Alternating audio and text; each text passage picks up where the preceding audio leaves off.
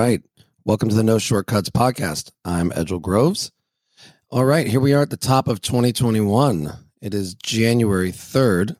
Uh, I think I'll refrain from making any comments about how I think the year will go. We all saw how twenty twenty turned out, but uh, I think I'll refrain from making any any uh, judgments on this one, right? But so far, so good. Fingers crossed. Okay.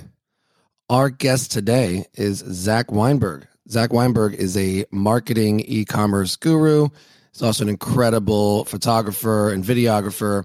He works with Tuff Gong Worldwide, Ziggy Marley, and manages all of the Bob Marley social media pages, which I think totals in somewhere over the seventy-five million follower range, which makes my palms sweat just saying it. A lot of responsibility, but if there's anybody to do it, you know, Zach is the guy. Um, today, we get into Zach's career, where he started off at an indie record label and eventually transitioned into managing artists, and then had an opportunity to work with the Marleys, and he's been there for eight years. So Zach's got a ton of experience, a ton of insight, and just an all-around really good guy. He has recently uh, been able to put out a book with Ziggy Marley uh, called Portrait of a Legend uh, about Bob Marley, and I think you can find it in most retail stores, Amazon, Barnes and Noble, and I believe Ziggy has a link on his socials as well if you want to check it out. Okay, without any further ado, Zach Weinberg.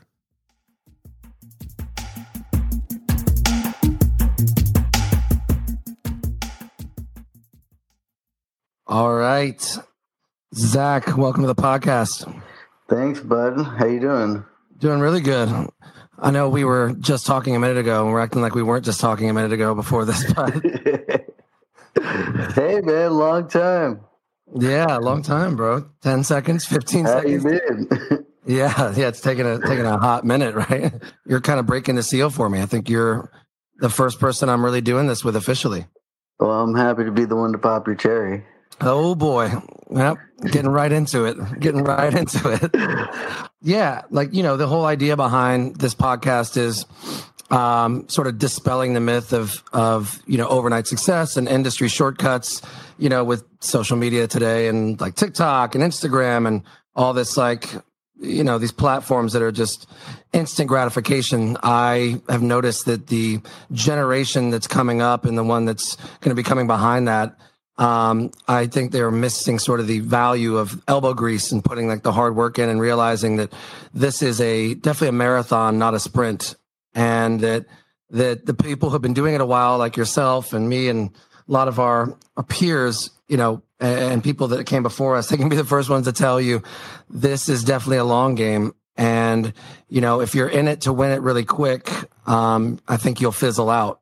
So, yeah. Uh, I, I mean, I completely agree. I, I can't tell you how many people I've had come to me over the years for advice or, you know, for wanting me to get involved in what they're doing. And a lot of times people just think that if they get that one right thing to happen, that it all just changes. And, you know, I try and definitely steer them towards a direction of like, look, you got to build what you're doing.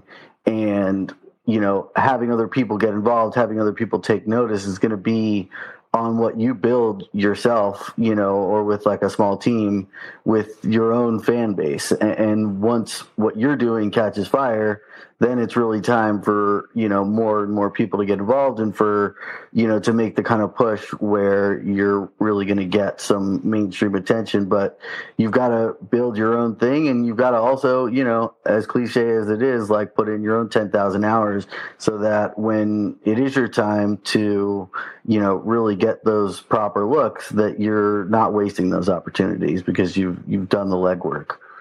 Uh, no, totally. So yeah, I'm, I'm with you on that. Yeah, totally. Yeah. And I think it's important to be having these conversations. I mean, I I think there's this uh, missing element in that conversation these days. People aren't having the honest discussions about the failures they had and the things that didn't work that actually got them there, or the people that actually helped them early on that don't get the credit uh, that maybe opened some doors. You know, you, you see somebody on a talk show or something, you hear about their Grammys they won, and you hear about how well their album is doing, but what you don't hear about is how long did it actually take them? Like, how did they put in their ten thousand hours? And if they did, you know, what happened during those ten thousand hours that led up to that moment that seemed to be an overnight minute, like overnight, yeah. boom. No, I remember when, you remember the band Fun? When they oh, came yeah. out, like, I don't know, early twenty tens, twenty thirteen or something. And yeah. they just came out of nowhere off the Grammy, you know, like, we're in the Grammys and all that kind of stuff.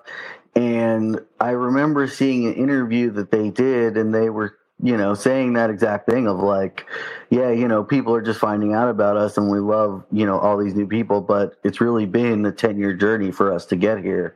And, you know, we've kind of just been doing it under the radar, figuring, you know, out our sound and, you know, our fan base and all that kind of stuff. And mm-hmm. not that they're a favorite band of mine or anything like that, but it's just one of many examples of people who you think have just come out of nowhere that really have been doing this for a decade or more.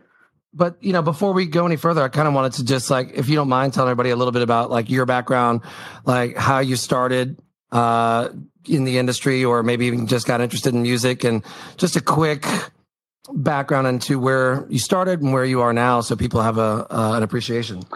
Yeah. Um, I guess I'll try and keep it brief. Like, I, I guess on some level, I always knew I wanted to do music, and just coming up in like the music festival jam band scene, like I just saw kind of the world that um, musicians and, and music managers and all these people behind the scenes had created, you know, as like this alternate reality to the world we live in. And it's just like a beautiful thing. And I sort of always knew I wanted to do that and provide those experiences. And, Uh, so I went to college for music management, came out to L A, you know, right after. And um, my sister-in-law actually had like a Japanese rock band that was, uh, they're called Deer on Grey, and they're like huge in Japan, but they were trying to break out globally, and they needed mm-hmm. somebody to sort of Americanize their social media voice. And, you know, so I, I started out doing that, and, and really I've done a lot of social media based stuff since then, moving from there to like a indie record label, Dangerbird. Uh, and then that sort of fell apart, and I did my own thing working with a few managers. Um, and the old G M of Dangerbird went to go work for the Marleys, and, uh, needed a digital guy. And so I started with them, you know, really as like a part-time thing, as part of doing things on my own. And it just sort of became more apparent that they needed more help. And so it started taking up more and more of my time. And I eventually went to come work with them full-time at the at Tuff Gong Worldwide in the Bob Marley estate. Tuff Gong Worldwide is Ziggy Marley's uh, management company and record label. Right. And uh, I've been doing that. I started working with them just about eight years ago, and sort of developed just from like doing Facebook to now doing, uh, you know, marketing, release marketing campaigns, overall, you know, marketing uh, for Ziggy and Tuff Gong Worldwide, and, and, you know, certain aspects of the Bob Marley estate, uh, managing the socials, the website, newsletters, um, you know, working with Universal as we continue to release new music and, you know, products in Bob's name. And, um, you know, over the last few years, it's expanded into photography and videography, and, you know, made a couple of music videos over the last couple of years. And um, most recently, Ziggy and I put out a book, uh, which is a Bob Marley, uh, this past year was Bob Marley's seventy-fifth birthday. Uh, and so we released a book uh, called Portrait of a Legend. And, um, you know, it's sort of, at some point while I've been working with them, I, I went to Jamaica and sort of scanned a bunch of old family archives, uh, photos and stuff like that. And, and some photos which we had bought from photographers. And, um, you know, we put that together into like a photo book with some stories in it and some interviews and stuff like that, that just sort of yeah. show Bob behind the scenes. But so, you know, it's, it's sort of all over the place. Uh, you know, working in a small company, you sort of have the opportunity to try out your creative passions, uh, just because, you know, especially with Ziggy and stuff like that, like we like to keep as much of things in house as we can.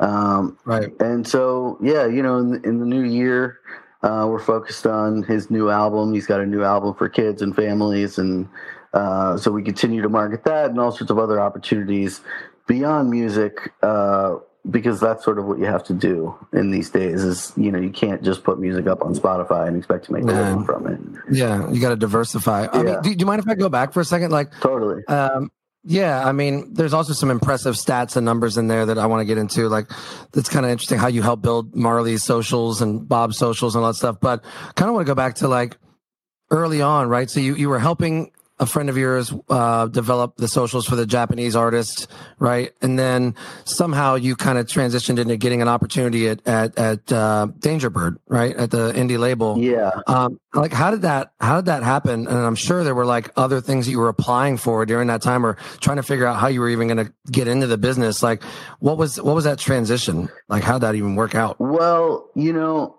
uh, I. It, Basically, I've been doing this thing with this Japanese band for a while, and I had just moved to L A, and I was living in a studio apartment uh, and just working from home, and it just got really claustrophobic. And I was like, I need to get out there. I need to get more a part of this industry, meet people, and, um, you know, just meet people also. You know, it's hard to meet people in L A, uh, you know, unless you really get out there. How were you, how, how were you making ends meet? Were you like a street vendor, like street meat? Or um, you- I was basically, I mean, what they were paying me for what I was doing was paying my rent and then a little bit. And honestly, I was selling a lot of stuff that I had. Like in college, I had just, you know, acquired a lot of things. And so I was selling like guitars and guitar pedals, and uh, I sold like a nice watch that I had gotten, you know, just because in L A, everybody comes out here thinking things are just going to fall into your lap.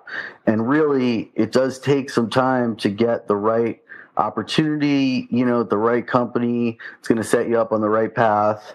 And you know, they, you've got to also win out. And like coming right out of college, you also just aren't going to be the best interviewer. Uh, and there's just like a lot of things that you realize as you do more and more interviews that you're like, okay, this is red flag, or, or this was a good thing. And so it took some time, and I really just did whatever I could. Uh, I even started like buying and selling a few things on eBay. Um, and just like whatever I could do to keep myself out there. And then, Uh, my brother was, he's, he is a, an agent at, at W M E.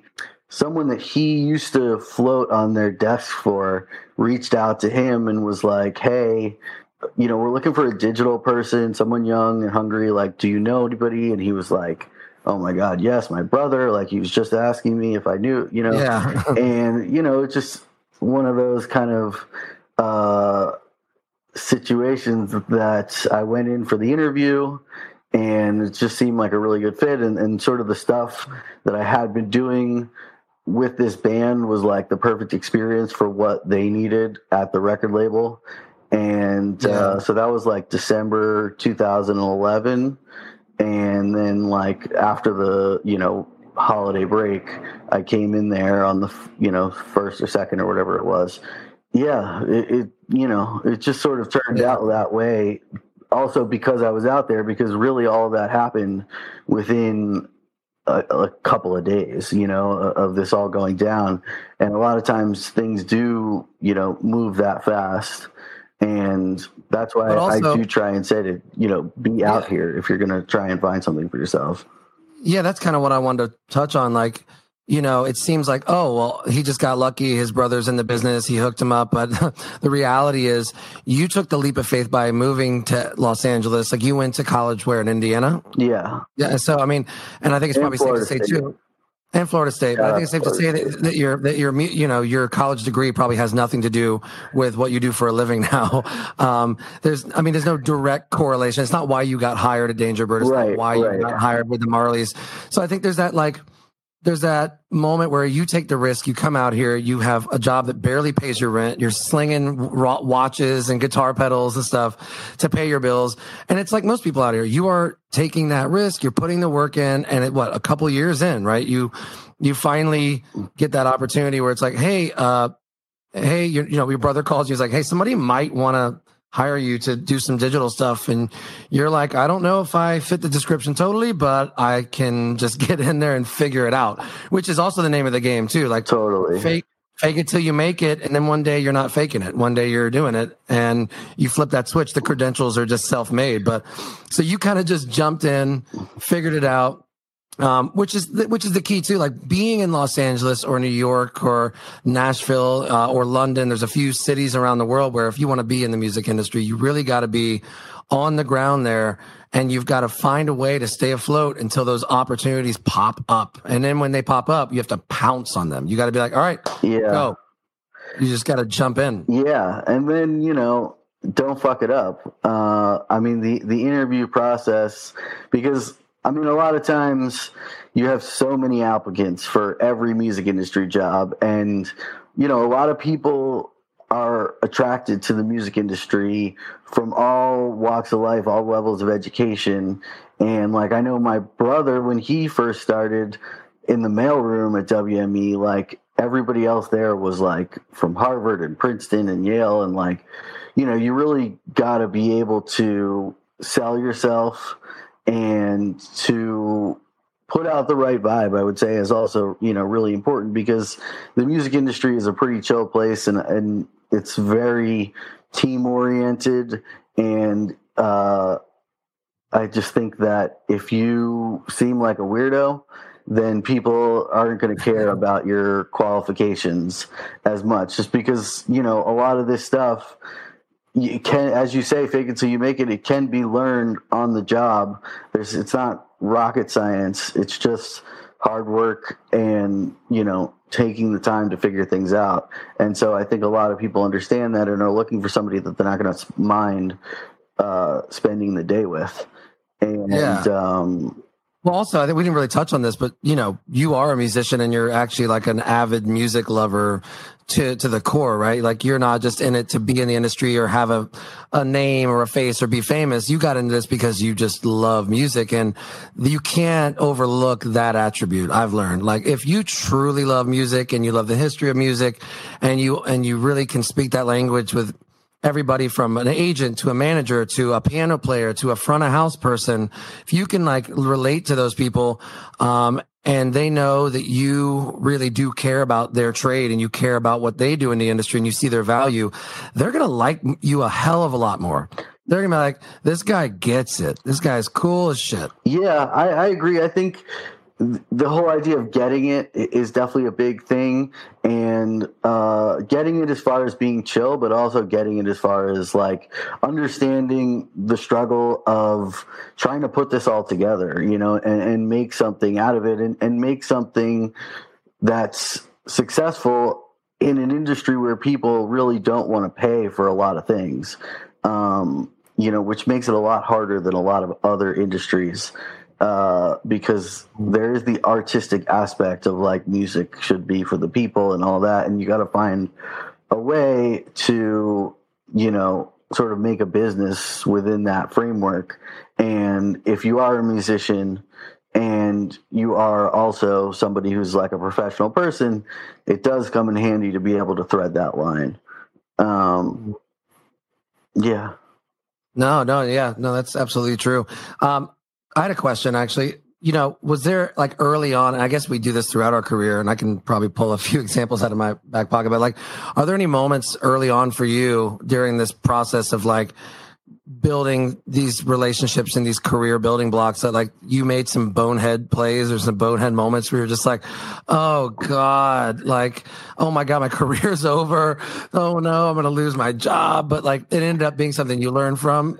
I won't say um, that there was anything that was like, all right, you just like screwed up in a way that you lost your job. But one thing, going back to the whole don't fuck it up in the interview vibe, is I remember I interviewed for A P A, and this is like fresh off the boat, you know. Which is like, for anybody that doesn't know, A P A is an agency. They do booking and uh, film and television, but they're mostly known for being a live touring booking agency.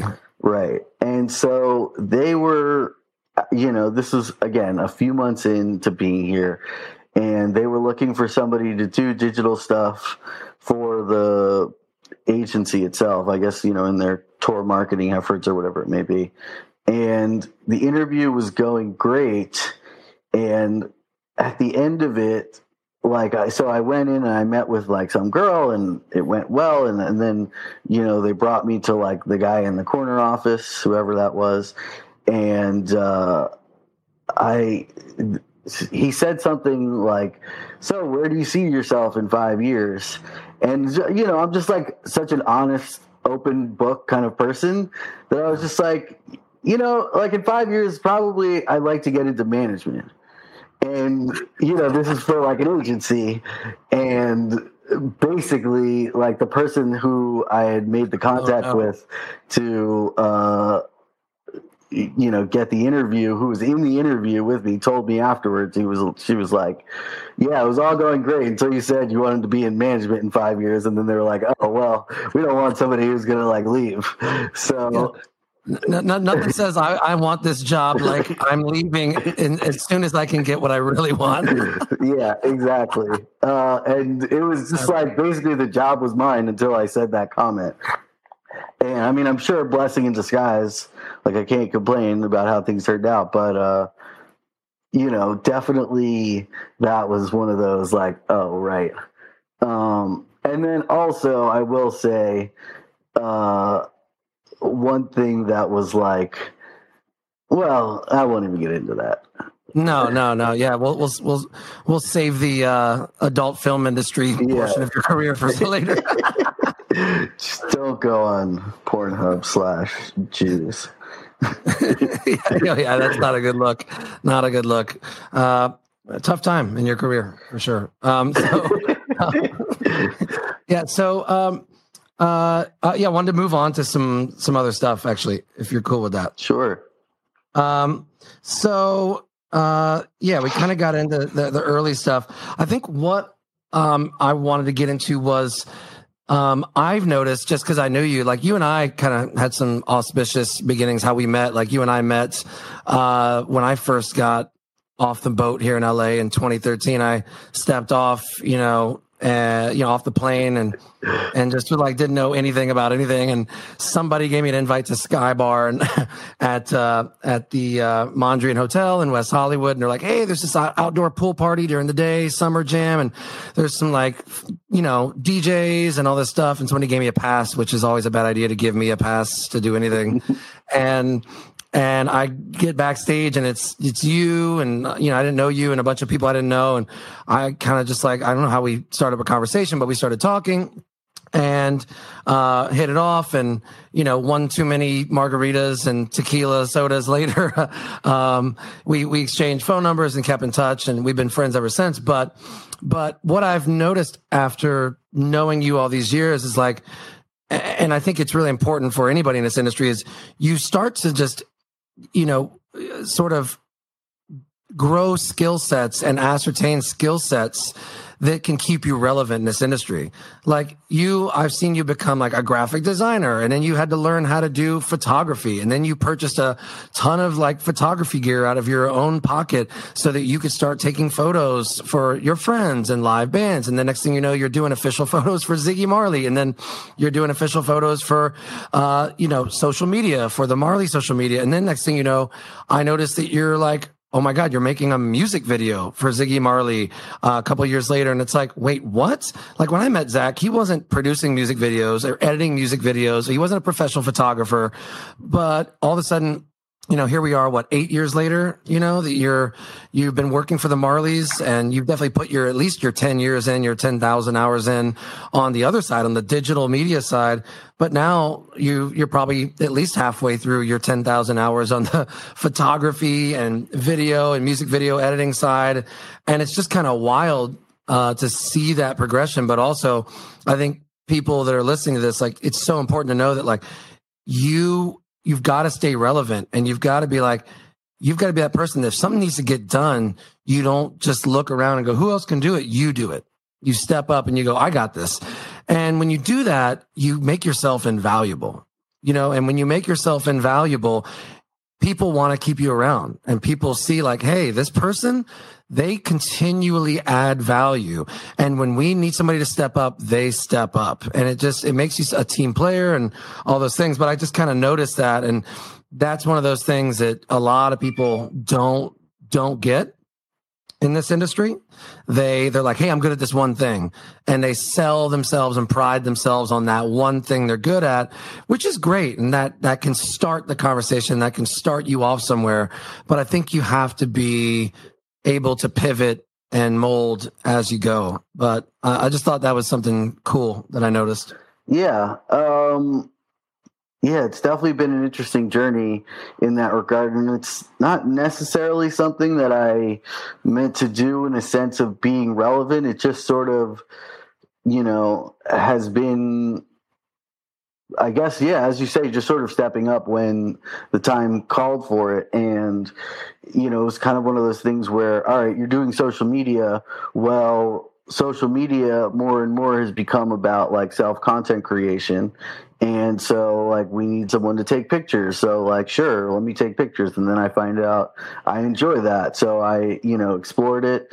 And then the music video thing came up and Ziggy was like, I don't want to bring in some guy and like, you know, I, I've been on a, a bunch of these music video shoots and it's very, um, it's just when it's somebody else, it's a stranger. It's, it's just a weird vibe, you know, between some guy coming in and, and telling you what to do and, uh, you know, trying to get his shots in and all that kind of stuff. And it was kind of like, let's just you and I do this. And, uh, you know, I think that, well, I mean, that was an exploration and, and, you know, God bless YouTube for being there to learn basically all of the skills that I've learned uh, mm-hmm. because I didn't go to school for, you know, anything basically related to what I do now. As much as I did go for music management, which gave me like an understanding of the industry at large, like it didn't specifically teach you any skills.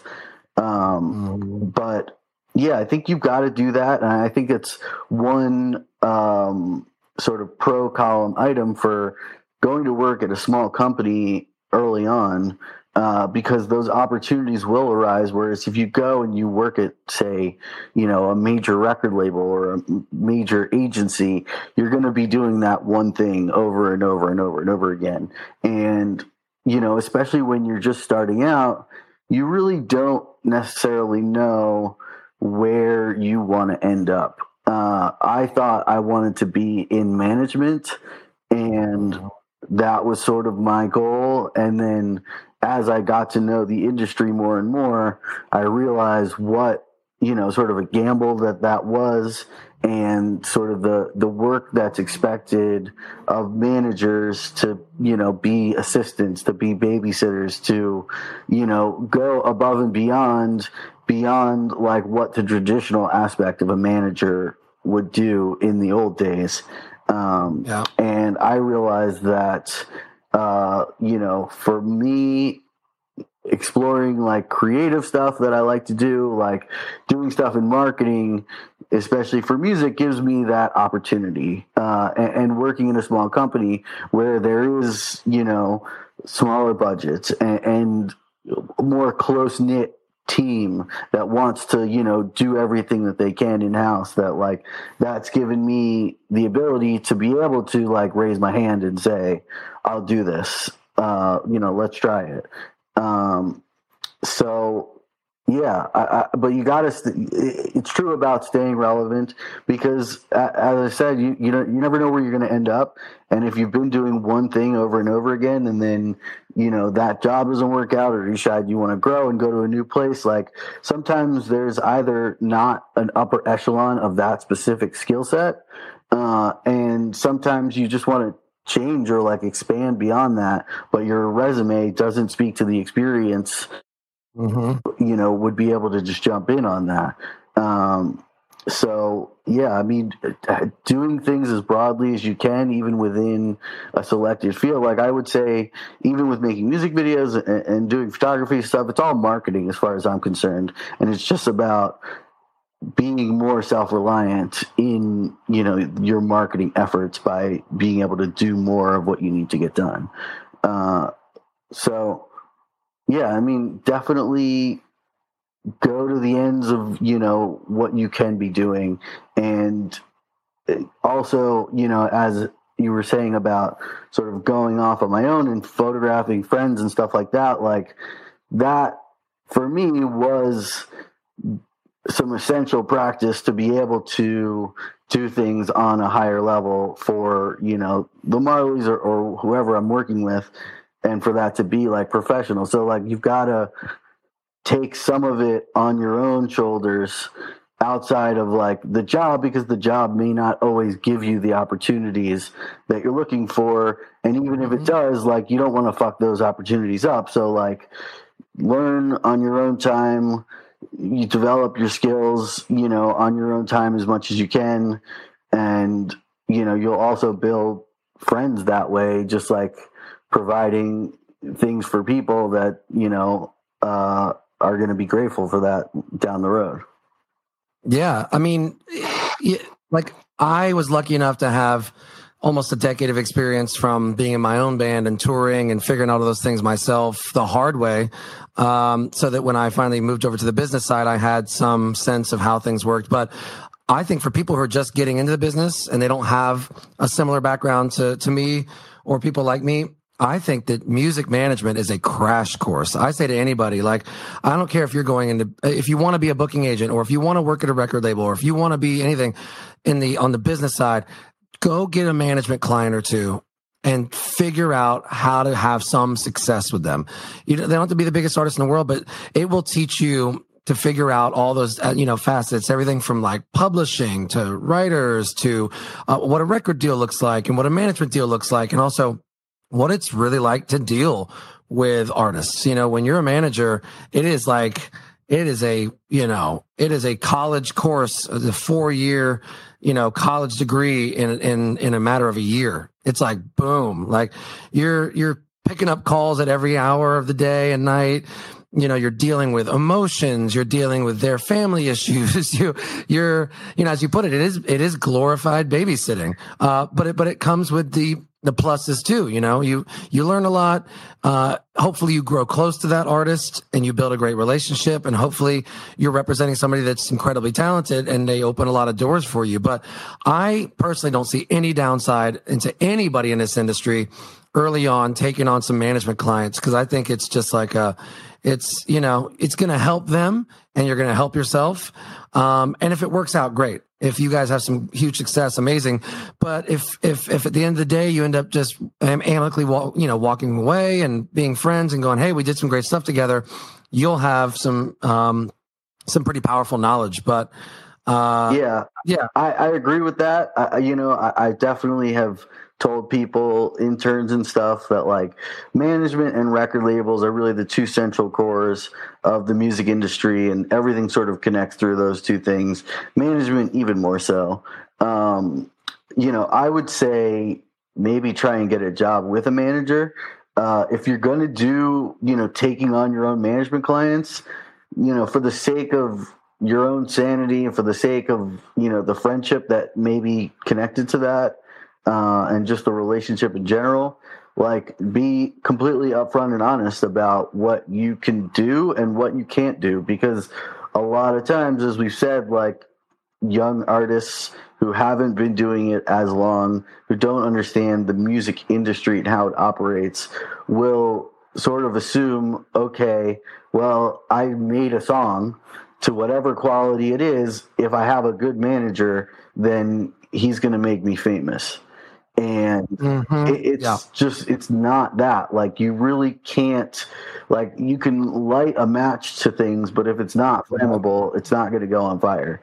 And uh, that's really all you can do as a manager, is just show people, yep. you know, what's going on. And, and like, I can tell you, there are so many people who are looking for, you know, even within the music industry, looking for that next big thing that, like, if it really is fantastic, people are going to want to jump on board. Uh, and if it's not, then they're going to say, thanks for showing me, and, and like, walk away. And, you know, mm-hmm. it could be put on you that why was, why didn't more come of this? Oh, totally. I mean, you'll know within the first two years of working on a project if you've got something special. It does take time to develop certain things. Don't get me wrong. Development is crucial, and you've got to have that kind of relationship with the person you're working with. They've got to be open to your ideas. You guys can't take things personal. And you said it best. You've got to be on the up and up, transparent and honest about the possibilities and what your capabilities are. But ultimately, in this business, there is still that intangible magic thing, that special sauce, whatever you want to call it, that is going to make a project go. And if you are not getting that reaction, if everywhere you go and every door you kick open, you don't have that, like, excitement coming from most people, or at least a good portion of people going, man, this is really good. I really like this. And you'll know, you will know, you'll feel it in your gut. And my advice there is, don't be afraid to walk away. There's always something else out there. And, and this goes for not just the manager, it goes for the artist. If you're doing something and you're not getting the right reactions, take a step back, figure out why it's not working. Put your pride aside, you know, yeah. like put your pride aside. Don't, don't get butthurt. Just be like, all right, something's not working. I'm not getting that reaction. What can I fix? What can I work on? And then come at it again, even harder. But yeah, uh, I would also just add, like, you know, to your point about no shortcuts, that, like, that goes back to the idea of make sure you put in, you know, make sure the product is where it needs to be before you start kicking in those doors. You know, be honest with your person about that, of like, this isn't the one, like, because I can show, like, everybody that is in this industry has X amount of contacts that they can really go to with something completely just, like, yeah. out of the, like, you know, far off in left field, total no name person, and be like, I want you to check this out and let me know what you think. And, and like, if you want to get involved, let's have a conversation. Like, you're, you're only going to know so many of those people, and those people, once they've heard that first thing or those first two things, whatever it is, like, then that's their opinion of that situation. And if you're showing them something that's not there yet, then that, Is, door is closed. You know, you kicked it open and you got nowhere, and it closed. And, and I think it's just part of being a good manager is to say, all right, let's get, let's develop on our own with social media, with fans as our sort of testing soundboard. And once it really is something where every time you show it to somebody, it's like, this is amazing. You post it online, you're getting, you know, solid engagement, and you're getting great comments from the fans, and, and your streaming numbers are becoming reflective of what you want to see. Like, then it's time to go and make those phone calls. But, like, you know, you got to just, it really, as much as friendship gets in the way of business, like, you sort of have to be best friends with your clients mm-hmm. and, like, have that level of closeness where you can say, like, no, the song isn't good enough, or, or like, you know, we need to, we need to keep going uh, before we start trying to, you know, pull certain moves. All right. You know, you've, like I said earlier, like you mentioned earlier, you've been almost eight years with the Marleys and with Tuff Gong, and you've been in the industry for what, over ten years, eleven years? Yeah. Uh, yeah, ten years. Yeah, that's pretty impressive. Um, and you're only what, twenty-one years old? yeah. yeah, twelve. Yeah, yeah, yeah. You look great. Nice beard. Um, uh, but no, no. Uh, you know, you're what, like what, thirty years old? You're you. thirty-two. thirty-two, you got in early, you've been doing this for a hot minute. Um, So what is your kind of no shortcuts uh, topic advice to people that uh, are are listening? Like what, what advice would you give when you're kind of looking back on where you're at now? Anything that jumps out? Um, I won't say based off anything that's like from looking back, but what I would say is that over the last five years, really, the tools have developed online to be able to do every single thing that a major record label does for its artists, that you can do it on your own scale. And so if you want to make money through live streaming video, you can do that. You want to make money off YouTube, Spotify, you can do that. You want to make money as a social media influencer, you know, you can do that. Everything that was once blockaded off to these few companies who had access, um, it, it's all available for everyone, and the barriers are down. Blogs, you know, pod like blogs, at least they don't mean as much as they used to. Playlists, you know, are becoming more and more democratized. Um, and, you know, it really opens up the door for you as a manager, or as an artist, or as somebody just helping, um, you know, a, an artist get to the next level. Like, you have the opportunity to build really like a full-fledged business on your own. And I think with that opportunity comes the responsibility to do as much of it as you can, to find, you know, where that artist's fans connect with them, uh, in that way where they're willing to support them, you know, be it financially or be it through engagement or whatever it may be, um, or coming to see them live, uh, you know, f- build your own model. And I think that you won't need anybody's help to get to where you want to go, especially over the next five, ten years, as, you know, advertising also becomes part of this anybody can do it situation with programs out there. Um, and, you know, there's also just nothing more fun than like you and your friends, you know, as the manager or whatever, like, just, this is what we're doing. And like, we're going to keep ourselves out here through, you know, by hook or by crook, you know, until we can start generating some revenue. Mm-hmm. Um, but I, I'm just saying, like, don't wait for somebody to give you an opportunity is, I guess, my main piece of advice, because you could create them all on your own. And it's very easy in L A, at least, to meet musicians who are looking for somebody to help them out. Uh, and, you know, again, it's all there for you to, to create, and it's all there on YouTube to learn how to do. And I just, I think if I was to start over now with the knowledge that I have, that I probably would try and just find, you know, a handful of bands and just do it on my own. Um, and of course, you know, it looks great on a resume. It doesn't hurt. You know, if you work at Universal or one of these big companies, that's great. Uh, but don't measure your success based on those people opening the doors for you. And, um, you know, again, keep yourself out here, keep yourself connected to people. Like, you never know. Like, Edge is just somebody that I met at a, you know, a pool party. a it, really good pool party. A really good great. pool party. But just, you know, like, that turned out to be one of the greatest friendships I've ever had, you know. And uh, from that also, like, so many opportunities have come up where he's known somebody, or I've known somebody, or, or I've been able to help him with my skills with somebody that he's working with, or, you know, whatever it may be. Like, meet people and, and realize that there's going to be a lot of douchey, fake it till you make it people that are really transparent and, and just maybe aren't people that you want, wouldn't want to be friends with, but like, just fucking be nice to everybody. And like, you never know who somebody's going to become.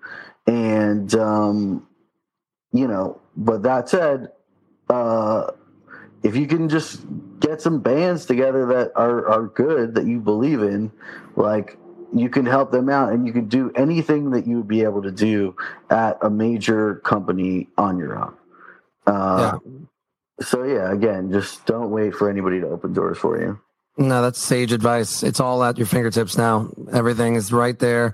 No excuses. And, uh, you know, if you think the tour bus is just around the corner waiting to pick you up, you're wrong. Uh, go out there, make it happen, open all the doors yourself, create a business yourself. Don't be afraid to try things you don't know how to do. You will eventually figure it out, and you will wake up one morning and go, man, I'm, I'm all those things I was looking for. I'm doing it all.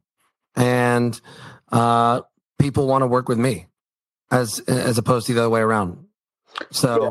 I mean, also, um, you know, the, with people want to work with you stuff, like the more you're doing things that you actually are passionate about, then while you're doing it, those people are going to be like, this guy's great, and let's let's do something with him down the line. And like, again, going back to being friendly, you know, that also includes being on the job, like going and meeting, you know, an artist for a photo shoot or whatever, like that, the, the time you spend together uh, doing the shoot is going to be almost as important as the images you end up with at the end to send them, uh, because people want to work with people that they like.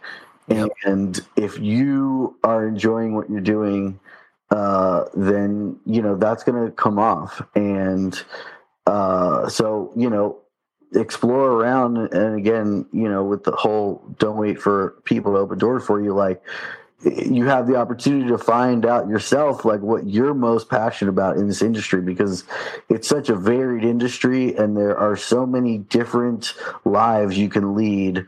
Uh, like Edge and I have completely different day-to-days, and, you know, we both work, you know, it's, it's similar aspects of the music industry, but, you know, like, I don't know if you would like what I would do every day, and I don't know if I would like what you do every day. Um, so yeah, find those pieces and explore those as best you can, that really, like, you walk away from a day of doing it and you're like, that was awesome. Like, I wish I could get paid a bunch of money to do this. And then, like, even if you don't, just keep doing it. And, like, eventually, hopefully you will get paid some money to do it. No, for sure. For sure. Yeah. I thought I wanted to be an artist most of my life, and then woke up one day around thirty years old and was like, no, I don't want to do that full time. I've done that. That's not what I want to do. That doesn't make me happy. um, and that was my path.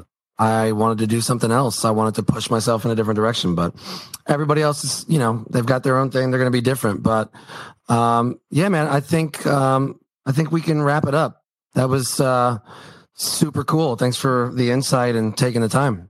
Yeah, man. Thanks for having me again. Um, you know, check out Bob Marley, Portrait of a Legend, yo. Yeah. Where can people find the, find the book? Uh, It's if you go to, like, Bob's Instagram, it should be in the bio, the link. If somebody's listening to this like ten years from now, probably Amazon, right? Amazon, Target, Walmart, Barnes and Noble, if they're still around in ten years. Uh, you know, all the major places. It actually, the first run sold out, but I think that they're printing a second edition that should be around late January. So depending on whenever this comes out, maybe they'll be more available. Um, But yeah. Nice. All right. Well, uh, send me a free copy immediately. Totally. Right now. Okay. Yeah. Um, all right, man. Well, uh, take care. Speak soon. All right. Love you, bud. Take care.